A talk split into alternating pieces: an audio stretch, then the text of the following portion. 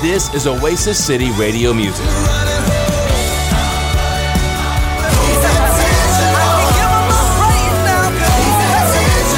This is Oasis City Radio Music. Sun goes up, sun comes down. This whole world keeps spinning around. This is Oasis City Radio Music.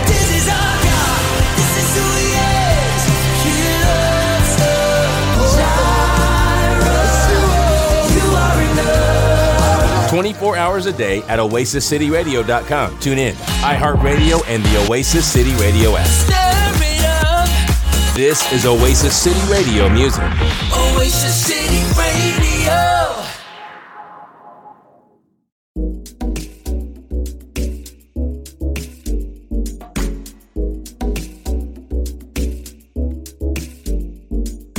And so I've entitled my message this morning, A Generational Relay.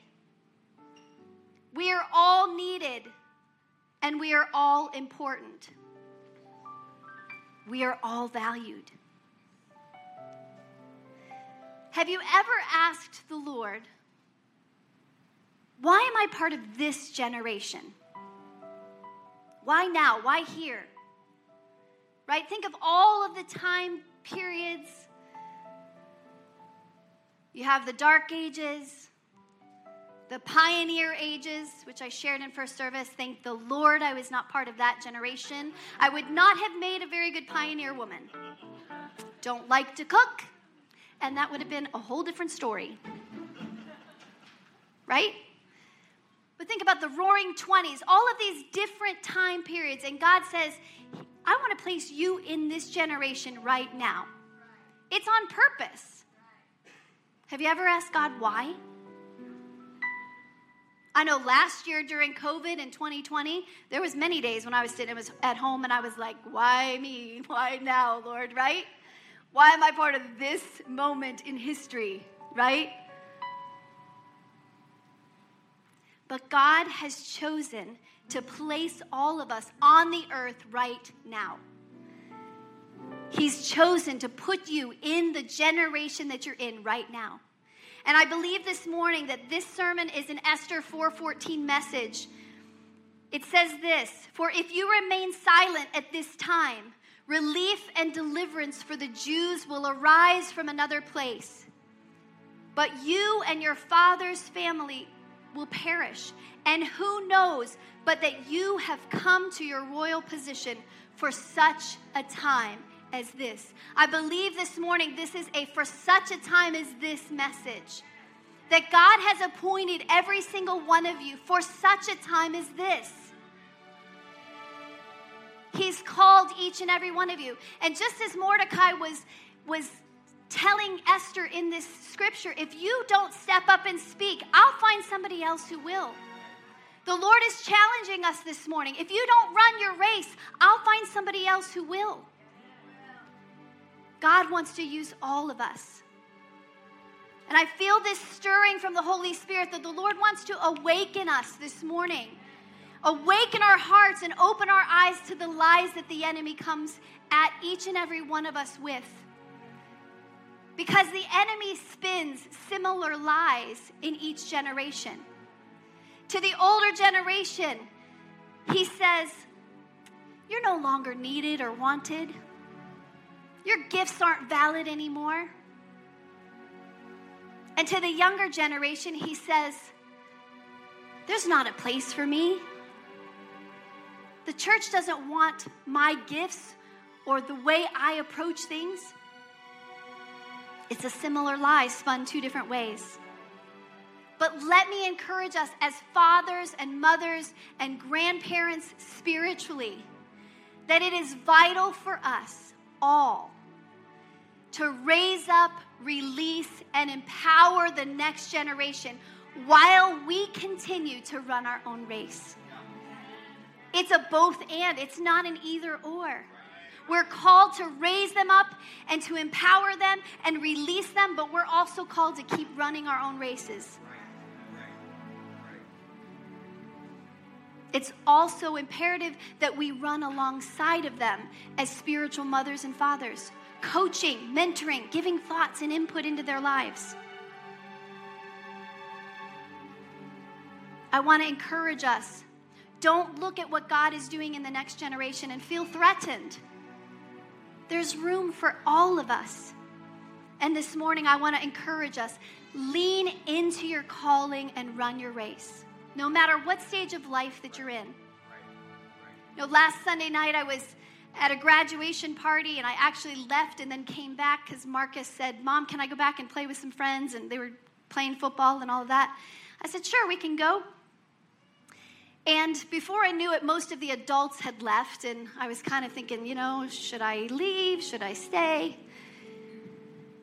And it was actually at Cullen and Skylar's house, and all of their school friends began to gather in the living room. Now, as far as I know, these were not church kids, but they started flipping through songs, and all of a sudden, they all started singing and dancing to these spiritual songs. They knew every single lyric. And I just sat there and I thought, man, God, how can we activate the things inside of this generation? How can we as a church begin to invite them in and say, we want what's inside of you? We want to use your gifts. We want you to come and to be a part of what God's doing. It's time for us all to begin moving past this notion that this Sunday morning gathering is all about how I feel. And is the song moving me? And am I being met and my needs being met? Am I getting to use my gifts? We need to be asking the question is this gathering inviting the lost in? Are we calling people in, no matter what age, into this house and saying, You're welcome here? no matter what season of life you're in. In Mark 2:17, Jesus said, "Those who are well have no need of a physician, but those who are sick. I came not to call the righteous, but sinners." Jesus wants us to be in this position where this gathering and our small group gatherings and our young adult meetings, all of these things are reaching out to people like Clara who are coming in and saying, God, you've got tonight to make a difference. And if you don't show up, I'm giving up. And then the Holy Spirit breaks in and changes her life. This is what it's about. It's about the generations working together. The church needs to be a place where sinners feel safe and where the next generation feels heard.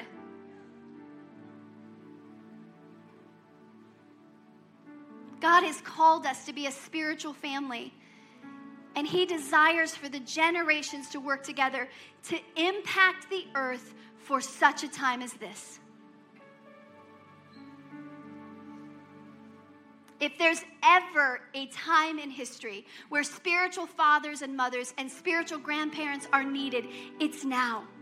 There is a generation rising up in this nation that is a post Christian nation. They're being fed so many lies about who they are, and they can be this gender or that gender. They can do this or do that. They need a generation of leaders and parents saying, But this is what the Word of God says. Culture cannot determine who you are, the Word of God determines who you are. And we need parents speaking truth into this generation, calling them out and saying, This is who you are called to be. That God has created you with a purpose and a plan, and there's gold inside of you, and I'm gonna stand alongside of you, and I'm gonna help you find out what's inside of you. And on the opposite side, for you youth and young adults, the enemy is at work lying to you as well as a generation. He wants you to believe that your ideas and your gifts don't fit in the church or in the kingdom. He wants you to believe that you need to go outside to find a place to serve. Outside of the church and using your gifts. He loves to whisper things like, they don't know what they're talking about. They don't validate your gifts. They don't really want to make space for you. And I want to encourage you to push past those lies. The church needs sons and daughters who will humble themselves, be discipled, and work with and glean from the older generation. every generation carries importance. There's not one that's more important than the others. Think about this for a minute the different things that each generation brings to the table. Grandparents bring history, wisdom, experience, expertise, stability, sometimes money, security, right? Parents, in the same way, they bring wisdom and experience, but they also bring covering and care, protection and provision. I know in this season of my life, with, with my kids being teens and young adults, I'm up late at night as much as I was when they were little, maybe even more. If you think just get through the toddler years and then I can sleep, there is a season you do sleep. But then they become drivers and you're like worried about are they home yet and are they safe and are they, you know? And then you start praying really hard. Jesus, get them home. Right? Youth and young adults, what do they bring to the table? They bring energy, zeal, fresh ideas, passion, adventure. Right? Right? My kids are always challenging me. Mom, let's try this. Well, I don't know. Whitewater rafting. They so want to go whitewater rafting. I'm like, I will bless you to go whitewater rafting. Are you calling me out? Lord, I have to pray a long time about that. Children, they bring energy and life and joy and excitement and innocence and fun. I said this in the first service last Sunday. I was watching during worship as a little boy was just worshiping over in the corner. He was in his own little world. He was dancing and raising his hands. And I just said, Jesus, I need that. It was this joy and innocence, and he was going in. And I thought, I need some of that. So, out of everything that I listed that's not a part of your generation, what do you need in your life? How can you seek out more adventure if you're not adventurous? How can you seek out more joy if you're not joyful? Get around somebody who's not your age. I want to talk this morning about this three generational blessing that's described in the book of Genesis. Because I believe if we begin to value other generations and work together, that there will be a blessing from the Father that comes through this house that will create momentum and movement in the Spirit. In Genesis, God is referred to as the God of Abraham, Isaac, and Jacob. And this title is connected to this three generational blessing from the covenant that God made with Abraham. In Genesis 12, we see where God calls Abraham to leave his country to go to a new land where he will bless him. And at the age of 75, Abram leaves his land, his family, and his father's house to go to the land of Canaan. And here in this covenant, God says three things He says, I will make you a great nation. I will bless you and make your name great. And then in Genesis 12, 3, he says this I will bless those who bless you, and I will curse him who curses you. And in you, all the families of the earth will be blessed. That's you and me. Our families are blessed because of this covenant. And then again in Genesis 15, God appears to Abram in a vision and he makes a seven, second covenant with him. And at this point, it, looks like Abram is probably between the ages of 90 and 95, 20 years later. How many of you have a delayed promise? 20 years in the waiting. And God comes to him and he says, Come on with me. Let's go outside. Let's look up at the stars in the sky.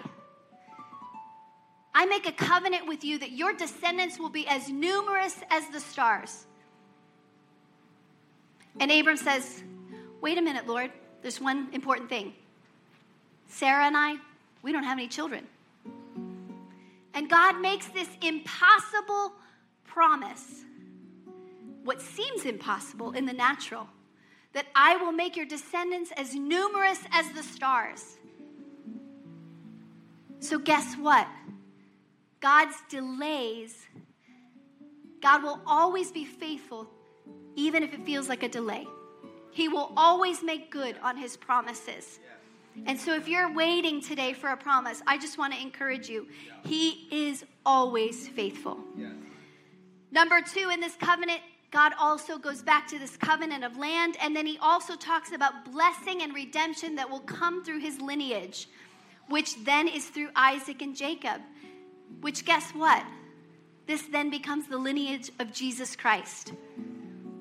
And it's through our relationship with Jesus Christ that we have access to this covenantal blessing of Abraham.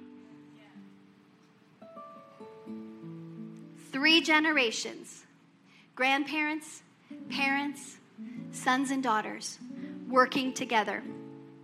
I want to transition for a minute and talk about this idea of generational relays. I am not a sports person, but the Lord gave me a sports analogy. And so this morning I want to talk for a second about this whole idea of running a relay race. How many of you have been part of a relay race at any time in your life? Raise your hand. Okay, a lot of people. I'm just going to say right up front, I am not one of those people. There's experiential knowledge and there's head knowledge. I'm teaching from head knowledge this morning, not experiential, right? But we just had a couple of students, even this weekend, run in the state finals in a relay, right? This is awesome. So they should actually be the ones up here teaching this, not me. But there's, there's something about having experiential knowledge. But as I studied, in a relay race, it- there's a team of four people, and each team member is identified. There's runner number one, runner number two, runner number three, and number four. And you don't get out of order because if you do, you're actually disqualified. Every person knows their place, knows their position, knows where they're running, and they run in that order. But one of the most important things about a relay race is the transition between runners because there's this thing called a baton. And you need to accurately pass the baton from one runner to another while they are continuing to run so that the race continues with momentum and there isn't a start and a stop. It isn't like runner number one comes to the end, stops, hands it off, and number two goes. No, there's, there's a running together that happens. There's also an exchange zone. I didn't know this. 20 meters that you have to exchange within the zone. If you exchange outside of the zone, you're disqualified. So there's this time period where the transition is supposed to occur. We have to be careful. We don't delay the process of passing the baton to the next generation, or they're going to miss out, and so are we.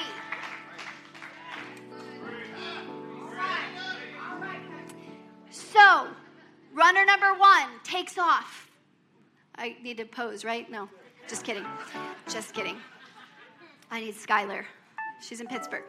So, runner number one takes off. They begin to run.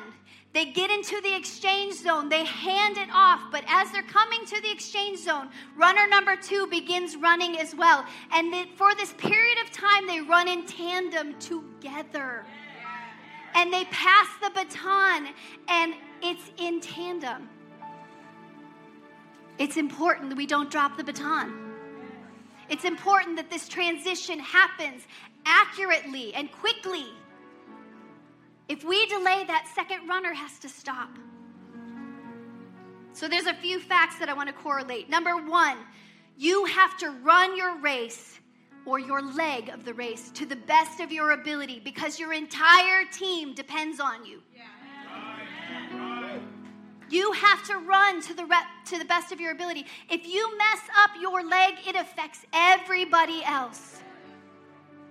Hebrews 12, 1 and 2 says, Therefore, since we are surrounded by such a great cloud of witnesses, let us throw off everything that hinders and the sin that so easily entangles, and let us run with perseverance the race marked out for us, fixing our eyes on Jesus, the pioneer and perfecter of our faith. The next generation is depending on you to run your race well. They're depending on you not to sit down or give up. They're depending on you to fix your eyes on Jesus. They're depending on you to throw off the sin that entangles you. Because if you get caught up, it affects their race. They're depending on you not to get distracted or sidetracked, to push through the pain when it comes. There, we all go through tough times. We all go through tough seasons. But the next generation is dependent upon you pushing through the pain and making it to, to your the end of your leg so that you can pass the baton. Number two, you have to stay in your lane. If you get out of your lane, you have to stay in your lane. If you get out of your lane, you're going to get distracted and you're going to lose. You're going to lose your race and it's going to affect those behind you. When we begin to look around at others running the race or get distracted with the lanes they're running in, we are going to be defeated. The enemy so wants to distract you from staying in your lane with things like comparison, intimidation. You know, the enemy comes at all of us with the same stuff.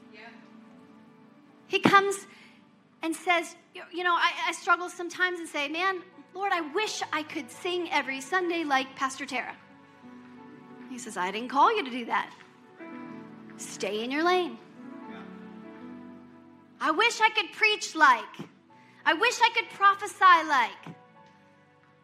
He's given every single pers- person here gifts that need to be used for the kingdom. If you love kids, we have a kids ministry that so needs workers right now. Go help Tanya back there. And it's not a junior Holy Spirit, we're training them up. If you love hospitality, we have hospitality teams. If you love evangelism, we have places where you can evangelize. Use your gift and stay in your lane. 1 Peter 4:10 says, "As each has received a gift, use it to serve one another as good stewards of God's varied grace." I don't want to get to the end of my race and hear Jesus say, "What did you do with your gift?" Well, I really wanted to prophesy, and did I call you to do that? I really wanted to do this or that. Did I call you to do that? And not that we can't desire good gifts. We can grow, we can add on to the things that God's given us, but know your lane and stay in it. And don't try to compare. Don't allow the enemy to intimidate you in your gift as well.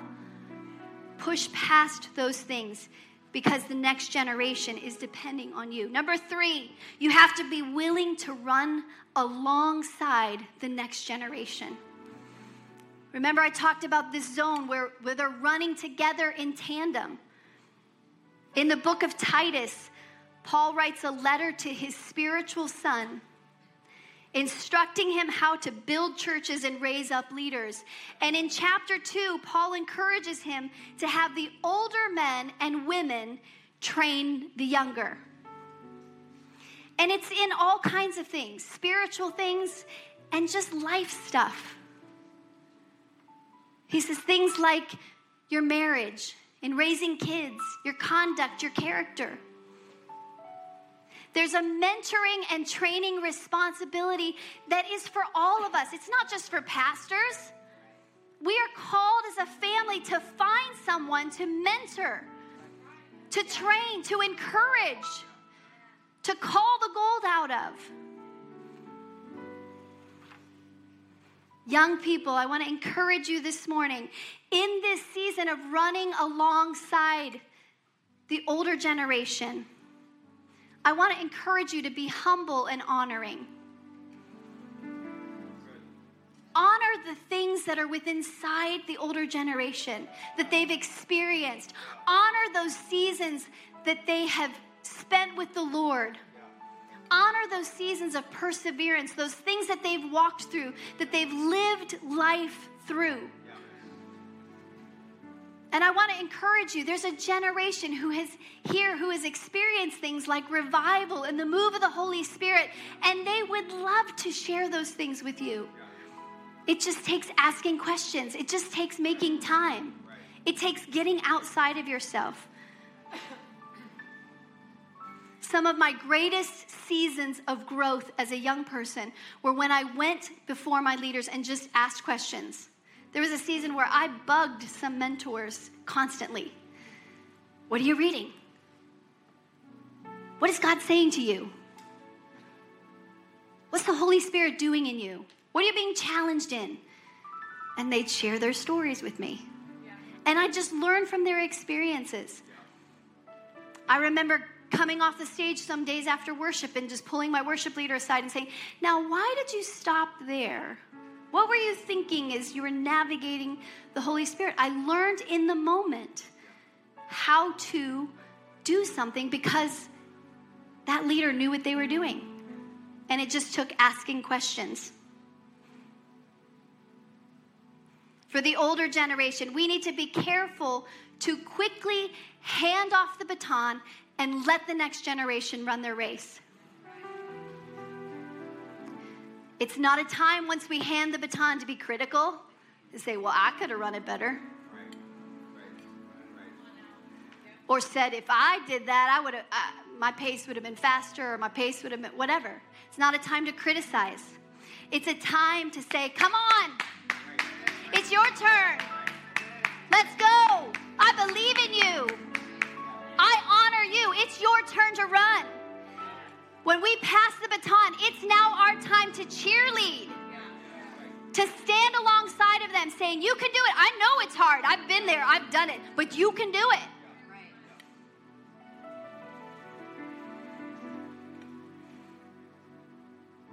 As parents and grandparents, sometimes we forget. What were you like when you were 15? 18, 20, 25. As I was putting this together, I realized, you know, I was 21 years old when we came into ministry. And here I was with Jake leading teenagers who were only six and seven years younger than me. I'm sure some advice that I gave was not always wise. I didn't have the experience, I didn't have the knowledge. I loved Jesus, I always directed them back to the Word, but it wasn't experiential knowledge, it was head knowledge. But it's important to remember where we came from.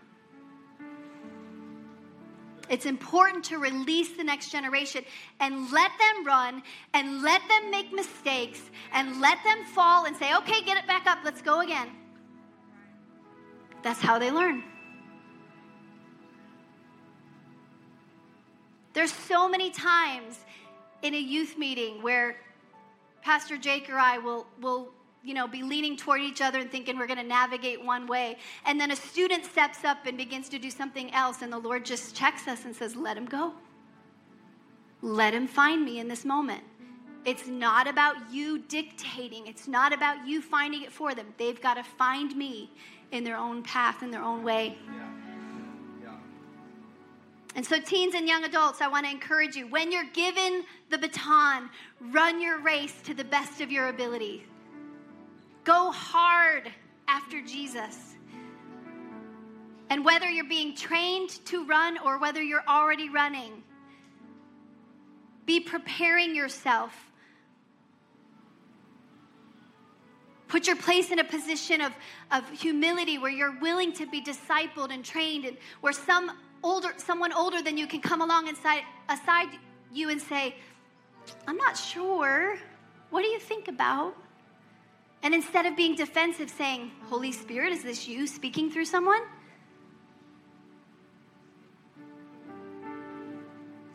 And teens and youth and young adults, I want to encourage you continue also to look down the road because there's a generation coming behind you who's getting ready to take the baton as well. And it's so important that you begin asking yourself, who am I mentoring? Who am I coaching? Who am I encouraging? It's important that we all do this together. Now, the great thing about our spiritual lives is this isn't a one time thing. In our spiritual lives, things happen in seasons and cycles. So it's not like us as an older, older generation come, we run, we pass the baton, and then we sit down and we're done. God says, Nope, there's another race, there's another person. Get up, get another leg, get another baton, and get ready to pass it again. This thing is cyclical. If you're still living and you are still here on the planet, God still has people for you to be imparting to. And so it isn't time to give up or to allow the enemy to say, "Oh, you've done your you've you've run your race. You're you're good now. Just sit down and no, the Holy Spirit wants to keep using you over and over and over again. I want to close this morning by asking a few simple questions. To the grandparents, fathers, and mothers, are you still running or have you sat down? Your race may look different than it did when you were in your 20s. It may not be the pace you used to run. But guess what? It is now filled with experience and wisdom and perseverance and overcoming trials. And the next generation needs those stories. Secondly, who are you running alongside? Who are you mentoring? Who are you coaching? Who are you encouraging? At the very least, who are you praying for? Who are you running alongside? And three, are you still handing off batons? Are you still running diligently in your race and in your lane? And are you still handing batons off to the next generation? Are you getting ready to run your race? Or are you running already? Some of you are already running. Are you being humble, gleaning from leaders? Spiritually training and preparing yourself to run the race. No athlete runs without training. No athlete runs without doing the work. Guess what? You got to do the spiritual work. I don't know how many times as pastors, youth pastors, we say, read your Bible, pray, get with the Holy Spirit. And it, I'm sure it feels monotonous. But when I say, How long have you spent with Jesus this week? The answer is not usually as long as I spend on Netflix. Right? We prioritize what we love. We spend time on the things we love. And I just want to challenge you as the next generation. You are in spiritual boot camp. It is the season to do the work, study, learn the word, get around people who love the Bible and know it inside and out. Memorize scripture so you know how to fight the enemy when he comes at you. And this is for everybody if you're not doing it in the as you know parents and grandparents it's for all of us but next generation hear me this is your season of training. You are preparing yourself and setting yourself up for a lifelong spiritual walk with Jesus.